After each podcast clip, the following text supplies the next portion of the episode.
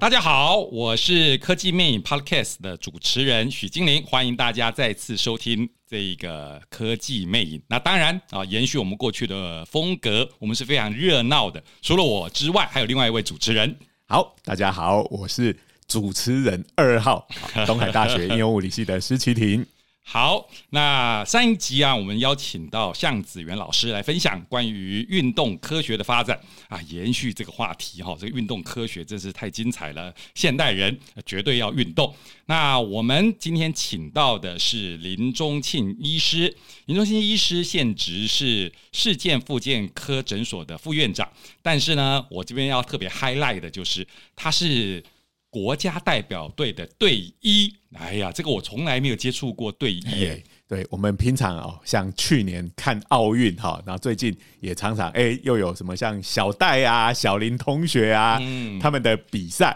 我们看到的就是运动员在这个场上这个有非常厉害的表现的这一面，但是其实他们的背后有很多支持的力量，其中一个非常重要的就是这个医师。对，哎，想当然耳嘛，哈，这个运动员的风光表现后面一定有一大堆支持他的人。那特别我们讲到，要是有运动伤害就不得了了。来，那我们欢迎我们的林宗庆医师啊，然后医师可不可以请您哎聊聊您哎 去这个担任这个国家代表队的队医的这个机缘会是怎么样子？首先，先跟线上的观众朋友、呃，听众朋友打个招呼。哎，我是林宗庆林医师，今天很荣幸呢，能够邀受邀来参加这个科技魅影的 Podcast 呃的录音。呃，两位两位主持人，我刚刚已经也介绍了，然后也提到说，哎，现在其实大家对于这个运动啊，这个风气啊，还有对于这些相关的一个我们国内的选手的一些比赛成绩都非常关注。那首先就是刚刚有强调，就是说，诶，过去我有担任过国家代表队队医的这样子的一个机缘。那其实，呃，我自己本身是附件科医师，是，然后在临床工作也工作一阵子。那后来就发现，其实我在门诊里面其实有不同的一些就医的族群，有些是长辈，有些是喜好运动的。那喜好运动的为什么要来就医呢？就是因为他身上有一些因为运动而衍生的一些，好，先不讲伤害。嗯造成的一些不舒服，不舒服从酸紧到严重的疼痛，嗯，或者是动作开始出现了异常。其实哦，不只是运动哦，我们这种常坐办公桌的坐久了，这个肩颈的问题其实也蛮多的。你看，应该要偷偷的来请教一下。没问题，没问题，这个都是大家现在文明人。不过这个徐徐老师，你要先克制一下，是是，不要一开始就歪楼。我们现在还是在。是这个国家队的这个部分变成医疗咨询了。来来来，所以林医师，请您来讲这个。是那那个国家代表队队医，我想这个经验对我人生而言是一个蛮不错的，而且蛮值得回味的。那现在就是先讲讲，哎，这样是怎么一个机缘？其实，呃，其实国家代表队队医他有一个很严谨的一个，算是一个评评选的一个过程。嗯嗯，那我自己啊，我先讲。讲我自己，我那时候是因为，其实我担任的是我们的帕运，所谓帕运就是、嗯、呃 Paralympic，嗯，一般的叫奥运，奥运、嗯、之后呢，接着马上就是帕运，是。好，帕运它是属于一个特殊族群，对，那就是一些可能有肢体障碍，是，哦，那其实呃这一类的族群呢，其实就跟我自己本身复健科在门每天的这个日常的工作里面。就会接触到、哦、这个帕运，看起来都是超热血的哈。那个篮球赛，他坐着轮椅，然后飞快的在篮球场上对对对跑，然后投篮，其实热血的程度是不输给这个一般的这个这个奥运的比赛哈。其实大概在十几年前那时候我刚接触，哎，国内的大概帕拉运动也是在这几年，因为整个运动风气带起来。是民众才会关注，嗯，那所以刚刚主持人有讲，哎、欸，他看过，我也我也很惊讶，呃，以前他什么是帕运啊？他的那个肢体有障碍的，他怎么运动啊？对，没错，现在包含有肢体障碍，现在也有很一群像一些民间团体，很鼓励他们走出来，是，因为你透过运动就算是复健的一种，包含你有肢体障碍，你可不可以马拉松？嗯，可以，因为我之前有参加一个民间社团，他们也是希望说，哎、欸，国外马拉松都有这些。哦，轮椅的一些运动员，为什么国内没有？我去查，哎，真的有，嗯，是因为目前台湾还没有这风气，嗯，可能成绩还不够好。我觉得，嗯，像尤其是竞技比赛，一定要先有成绩。所以为什么大家会开始关注这些我们的相关的一些赛事？嗯，那我们回到这里，就是说我那时候呢，担任这个帕运的一个代表队，那是因为我更早之前我有参与这个我们国内的帕拉运动的分级。好，因为呃比赛就是要公平，是。嗯那你这些有肢体障碍或者是一些呃这些身心障碍的这个，你一定要先在比赛前，不然你把所有人丢在同一个一个比赛场，哦，好，譬如说，如果你的嗯。呃，因为你因为疾病或是因为后天或者先天的关系，造成你的肌力受到影响，就是关节活动度受到影响，哦，你把同样的这个。啊，不同的人丢在同一个级别去比赛，相对的这就是不是一个公平的比赛。了解，所以我们要在比赛前，因为我们透过我们的医学专业，嗯，然后去把好，譬如说，哦，像田径的选手，嗯，或者是篮球选手，或者是射箭选手，依据他的功能，我们先做医学分级，然后再去比赛现场去看他的一个功能状况，这样才可以让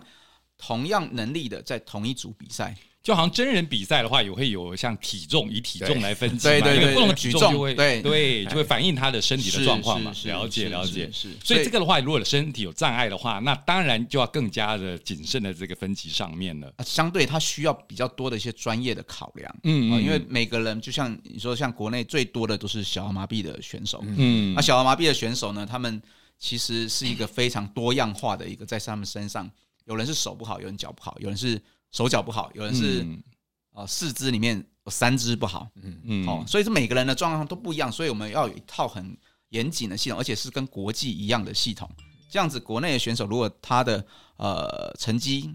OK 的话，被选拔出来，好到国际上比赛才可以好符合国际上的游戏规则，了解。比赛规则啦，就是讲比赛规则，这样子才不会说哦，在国内你比赛，哎，觉得可以比，就去国际上他发现，哎，你的状况好像不。不是国际上的这样子的话，哦，到国际上被改了级别，哦，这个我过去也蛮多这方面经验，所以说其实我们都都希望说，尽量我们国内选手在国内比赛都是玩真的，嗯，哦，这个因为它是竞技运动，如果它是娱乐性的运动，那当然另当别论，鼓励大家出来，但是竞技运动就是什么东西都要有规则，好，而且要跟国际一样，那所以也是因为这样子，我们参与了这个身心障碍运动分级，好，所以接触久了，所以。呃，都会被遴选出来，比如参加单项的，哦，先从单项的运动的一个随队，嗯，然后后后面就因为累积一些经验之后，就被选拔说，呃，去参加这个，那时候是参加亚帕运，就是亚运之后的一个帕运，对，这样子一个。忍不住就想问说，所以像这样子的话，要跟着选手去出赛，那真的就是给离开工作岗位一段时间，我们都会觉得哇，医生很赚钱呐、啊，那如果离开这工作岗位一段时间，那个时间大概会多长嘞？那就看你跟的这个比赛的项目，或者比赛的这个整个代表团的团员的多少。但单项比赛时间比较短，比如说你我之前跟过射箭，嗯，呃，去参加世界杯的这个呃这个帕拉射箭的比赛，大概就是七天到十天，因为要扣扣掉他，如果他在欧洲比赛，那你的飞机大概都去掉两天了，然后正式的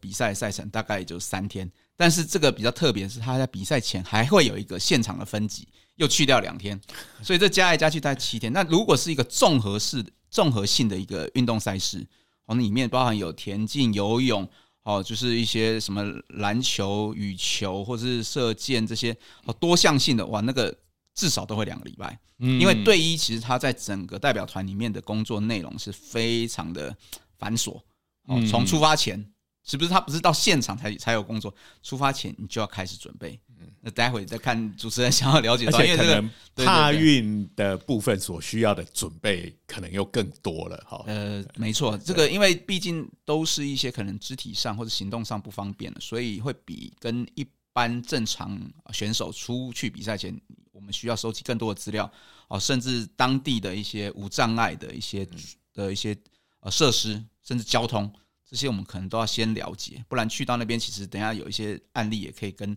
跟主持人聊聊，因为那个你没有遇到，真的不知道；但遇到的话，你你真的叫天天不应，叫地地不灵。对，因为在国外真的，在国外，尤其都是，而且很多时候都是在很优美的的名胜呃风景名胜的地方，但是离市区真的很远。你那时候跟他说缺什么，那真的就没什么。哇，对，那怎么办呢？这个我的直觉是，那就要可能赶快跟领队。或团长报告，嗯，团长就要判断说这个东西有没有必要性，能不能如果需要的话，那可能立刻跟大会协调有没有车子可以到镇上或者到街上去买，或者是问看看大会可不可以提供。但是有很多都是呃选手他个人使用习惯的一些物品，对，嗯，对，而且你在欧洲你买到的东西不见得我们自己国人适用，所以甚至我们到最后就学乖了，干脆从国内带。嗯，哇，第一个这样可以减少很多这个当地的一些特殊状况。对，搞得手忙脚乱，就是一去心情就不美丽。那到时候影响选手的比赛，这个这个这个责任我们可担当不起。可能就是比如说，你要到欧洲买个万金油，可能就很难买到。对对对，完全可以想象。那呃，刚讲的就是说有赛事的时候嘛，哈。那平常呃，如果不是比赛，但是他们比如说有集训啊，还是什么这一类的活动，是不是也需要你们？到他们这个呃，比如说国训中心啊，或这这些地方去，还是说你们只是一个资源的角色，还是有事再过去，或者他们到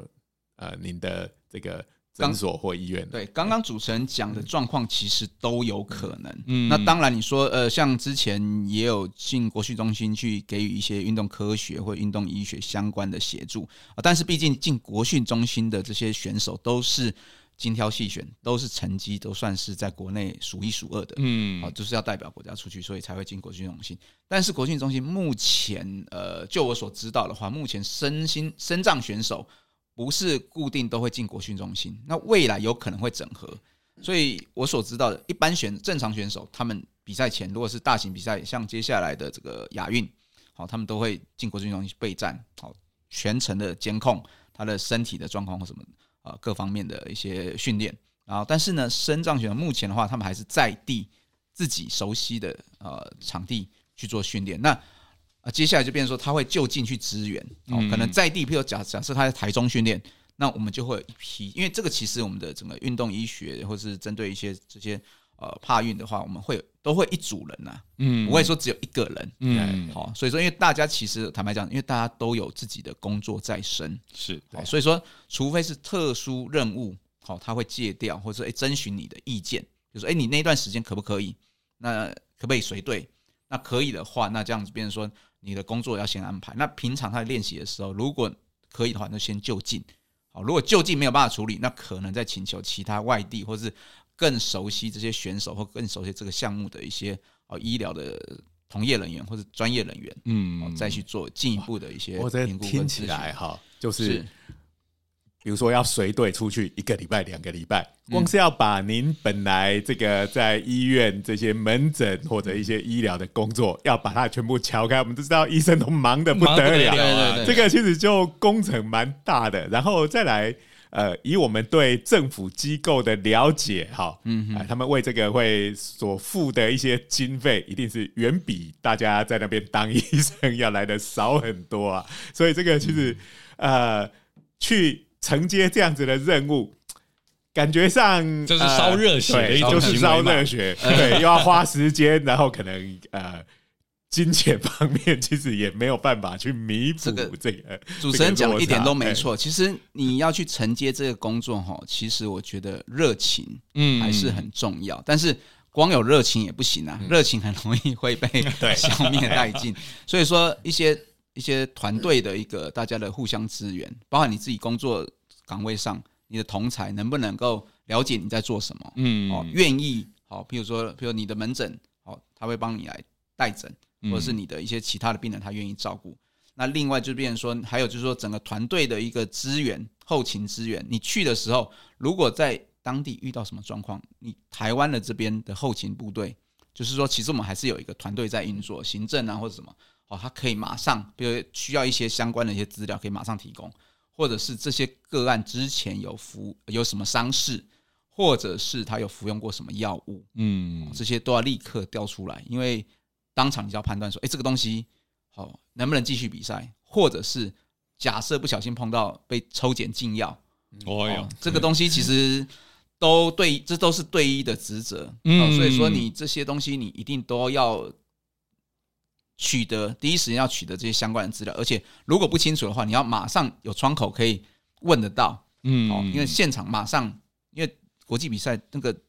节奏都非常紧凑，是。不是说哎、欸、等你什么三天后你再补件或者什么。哦？其实去到那边一翻两瞪眼，好，国际上可以就可以，不行就除名，或者是你就没有失去资格。呃，一趟其实我们常常以前遇到一趟选手哦，很准备了很多很好，已经备战了很久，就去到那边，因为一些可能资讯沟通不清楚，或者是人家已经有跟你讲说，哎，要先准备什么，或者去到那边身体有什么状况。而没有办法完赛，其实我觉得这是一个非常可惜。所以我们的工作其实都是在服务选手，哦帮助选手，让他们可以尽可能在比赛场上可以完美的，把他平常的训练展现出来，甚至呢可以夺得好的成绩，为国争光。其实我觉得我们都我们的角色就是服务他们而已了。哎，那我想请问一下哈，林医师在您当这个国家队这个队医的这个期间哈，嗯。发生过你印象最深刻的，在你这个职位上的事件是什么？对啊，一般人没办法体验到这样的工作，所以想说林医师可不可以跟我们分享印象深刻的？比如说，哦，怎么选手因为什么样子的状况被骂上场了？是不是这就是一个非常可能非常紧急的状态？有有几个经验啊，当然就是这也是比较帕拉运动比较特殊的经验，就是呃，当然第一个就是比赛资格的问题。那比赛资格，当然我觉得。现在早期因为整个资讯没有办法很互通啊，现在因为我们国内的整个相关的呃从呃算是运动医学团队或者呃参与这些运动赛事的这个人员的话，其实资讯都已经很对接了。像包含我自己现在是射箭的国际分级师，所以只要国际上有任何的第一手的消息，我的我就会希望说，诶，pass 给国内的相关的一个我们的团队可以同步知道。如果规则一有改。好，就马上那个，不然的话，像上一次有一次，呃，几年前那时候我们有个选手在国内分级，哦，是某一个级别，哦，他也很高兴，他觉得，哎，他在那个级别，他也了解了，因为其实这个还有跟运动运动的情搜啊，情报收集哦，会跟你对手对手，对，他会觉得说，哎，那这样我很有希望，我在这个级别跟这个对手，我很有可能会赢，嗯，但是去现场重新再把他的这个整个身体状况再去 review 一次，嗯，结果。当场的这个那那一次比赛大会的分级是认为他的级别跟他原来所持有级别有出入，所以他改改了他的一个比赛的级别。啊，那个选手出来，他马上说不用玩了，不用比了。我说为什么呢？他说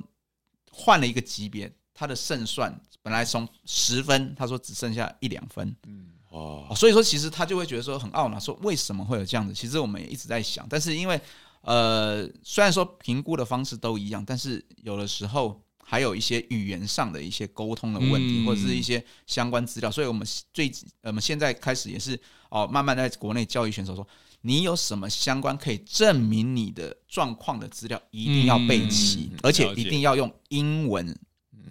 准备，因为国际上的官方语言都是英文。那当然，其实这个就是我们要慢慢的去跟国际接轨对接，就是说，哦，你在国内。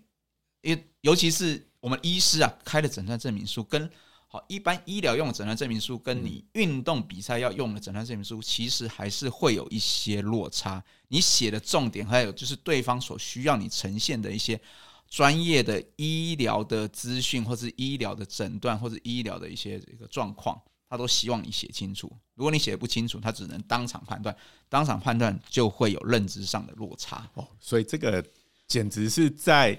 真正的运动比赛之前，有点像在谈判桌上面就要先比一轮啊。这个 他要把你分到刚讲的，听起来就是像有点被升级了。对对对，我们一般讲到升级都觉得超开心的是好事哈。不过这个运动选手要是被升级，就代表你的对手全部都变变强了。对对对，那这个如果像我们这种。阿宅哈，这个运对运动的了解都从漫画上面来的。那漫画里头最常看到就是，比如说拳击漫画，小拳王，对，要减重，对，因为 选手好像就是重量差很多的话，的话，这个整个的实力就会差很多，所以他们要尽量减重，让他可以跟另外一个级别的人打的时候，哇，那个减重在漫画里头就画的哇，连水都不能喝，然后设法脱水，哇，对，演的非常严苛，比 真正的比赛还辛苦的感觉。哎，这真的有哎，以前。我女儿念小学的时候，他们要去参加这个跆拳道的比赛。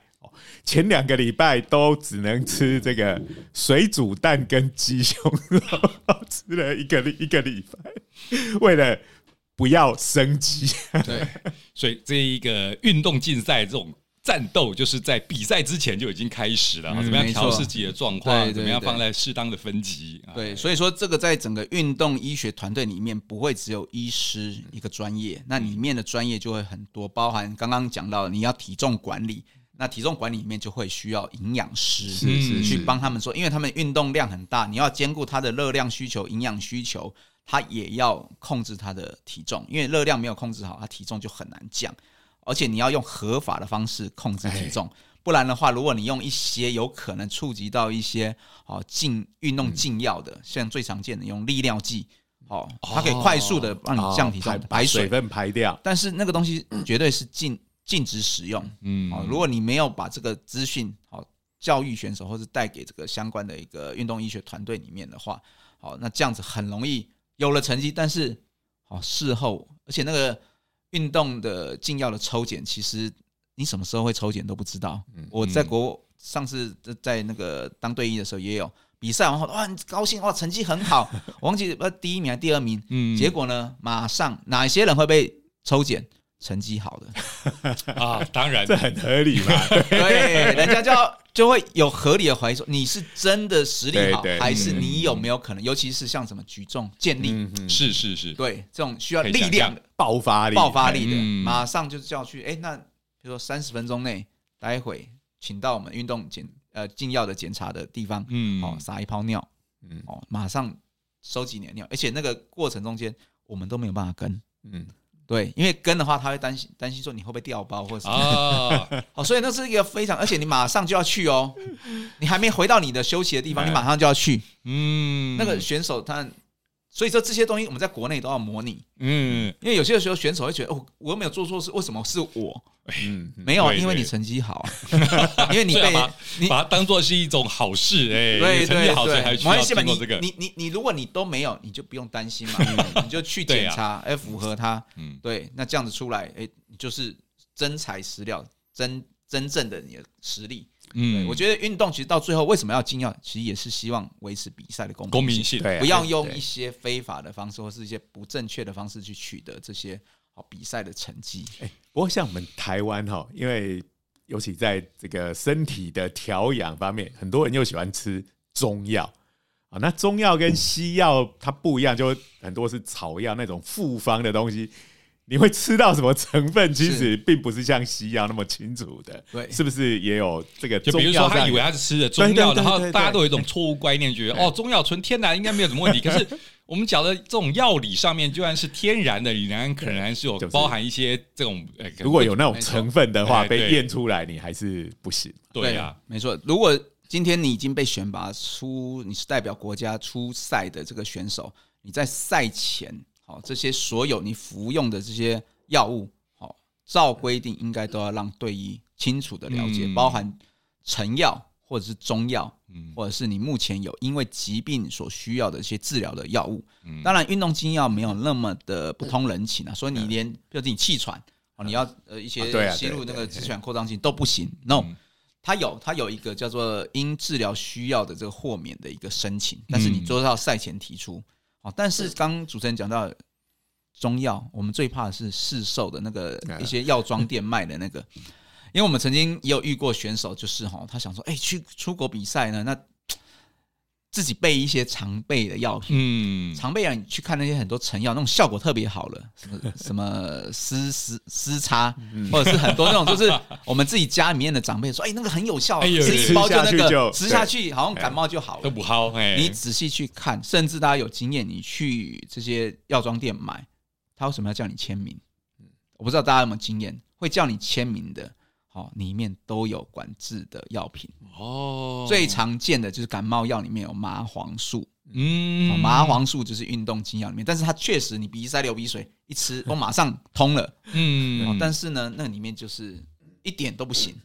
好，验出来的话就会很麻烦，但是选手有时候不想麻烦我们，我们常说不用，我们来就是帮你们服务你们，有问题就尽量告诉我们。他们想啊，不好意思啊，有时候半夜身体不舒服啊，或感冒啊这种小问题自己处理，我说不要自己处理，你自己处理，到时候我们要帮你 处理更麻烦、啊，更麻烦。对对，对，可以想象。所以中药有些，如果它又是黑药丸，或者是它不是合格中医师，嗯、甚至后来我们运动医学团里面也会有中医师，因为中药其实里面真的蛮多，因为它有些是科学中药，有些是属于传统的那样子有药方，那里面也很担心有一些那种药方是属于。里面的成分是有运动禁药的这个疑虑啦，所以有时候我们还会请中医师有运动医学背景的中医师也看一下。嗯，对对对。哎，那刚讲的哈，很多是比如说开赛前哦分级啦，哈，或比赛后这个药物的抽检，是。那是不是有曾经在比赛中？那发生的状况可能就是会比较紧急，比如运动伤害，有时候我们看一些电视转播哦，尤其像那种足球赛，最近足球可能又要开开打了。他有就是比如说很激烈的身体碰撞，然后就有人倒下去了，然后就有人冲过来，然后赶快喷哦，那个是是冷冷却的吧？冷却冷却，那是立刻的一些呃，就是冷却的对喷剂。所以像这种哦运动伤害，应该也是这个。我我想我们国人印象超深刻，就是王建民当年。如日中天的时候，就是一场比赛上面这个呃受伤，然后从此就哦，这个运动员生命就跟这个是没错没错。运动员其实他每一次的伤害都我们都不能等闲视之。讲到刚刚主持人讲到王建民，那时候我就回想起来，王建民那时候在美国大联盟当投手，那时候如日中天呐。那时候我在刚好我在师大念运动科学研究所，那时候我修一门羽球课。有一次，因为我们身份特殊嘛，去大部分都是体育运动相关背景的学生。一去呢，那个那个老师也是教授，羽球的这个教练。哎、嗯，林医师。你看一下这一次，你对王建民这次的伤势，你有什么看法？因为哦，那时候他的看，那时候他受伤是肩膀，对，是。因为其实他是一连串的运动伤害，最后所累积造压死骆驼那一根稻草。哦，嗯，所以大家所以并不是说不是那一场的事件如果没有发生，他就不会有事。对，其实他是来自于先从脚受伤，跑垒。啊，哦，跑垒拉伤了脚，接下来他整个连投球姿势都变了，所以那时候他。我如果没记错，他那时候是肩关节唇，就是肩关节那一层的软骨受伤。嗯、那你也知道，那很多比赛项目它需要哦很大力量的，或是一些大角度的一个投球，嗯、所以造成他那个肩关节唇受伤。这个是投手很容易受这种伤？啊、我记得那时候那个郭宏志好像也是，他是手肘，对手肘，啊也是关节唇的，呃，他是那个呃韧带。哦，韧带，对对对，其实对蛮多运动伤害都是这些，不是骨头，而是它附近的软组织。嗯，您是刚才讲到，就是我们这种物理系的最喜欢讲的复杂系统有的现象是非线性的增加的，所以 蝴蝶效应。所以林师刚才讲到，它本来一开始是脚的问题，然后在这种。发展的过程就一直一直啊，一直演演变成其他的问题，然后最后导致了最后的这一个压倒骆驼的这一根稻草。对对对，因为其实呃，因为他是职业选手，是因为职业选手其实蛮现实的。这个在美国大联盟，他们薪水很高，他会评估你的伤势，他再决定要不要继续跟你签约，或者要用多少的金额跟你签约。那像这种的选手，他尽可能有的时候，我觉得那个有有时候他。好了还是没有好？有时候真的需要科学化的一个评估，不然你完全以他主观，那到底他是希望继续留在这个这个位置，继续继续升任这个投投球呃投手呢，还是说他是哦忍耐隐藏？哦，这个真的其实我觉得这是挑战他的运动心理。所以像郭泓志那时候，如果没记错的话，其实他最后他退出就是因为心理的因素，不是伤，不是生理。哦，他伤好了，嗯、但是他说他他自己觉得球感不见，哎呦，他就急流勇退。嗯，对，我觉得这个能够面对自己的一个运动伤害所造成的一个这样子的一个比赛的一个运动表现，我觉得也也是一个运动员，甚至我们的运动医学团队里面，因为运动医学团队刚刚有讲到营营养师嘛，其实还有一个叫运动心理师。嗯，对，那还有另外一些像呃郭呃那个王建民他的肩膀的伤势，其实他更需要的是。受伤后，不管手术或非手术治疗后的一个复健，所以物理治疗师、防护员，其实这些都都那个。所以那时候我就跟那个我那个问我的那个羽球的教教授啊教练讲，我说回不去了。他当场看非常生气，他说：“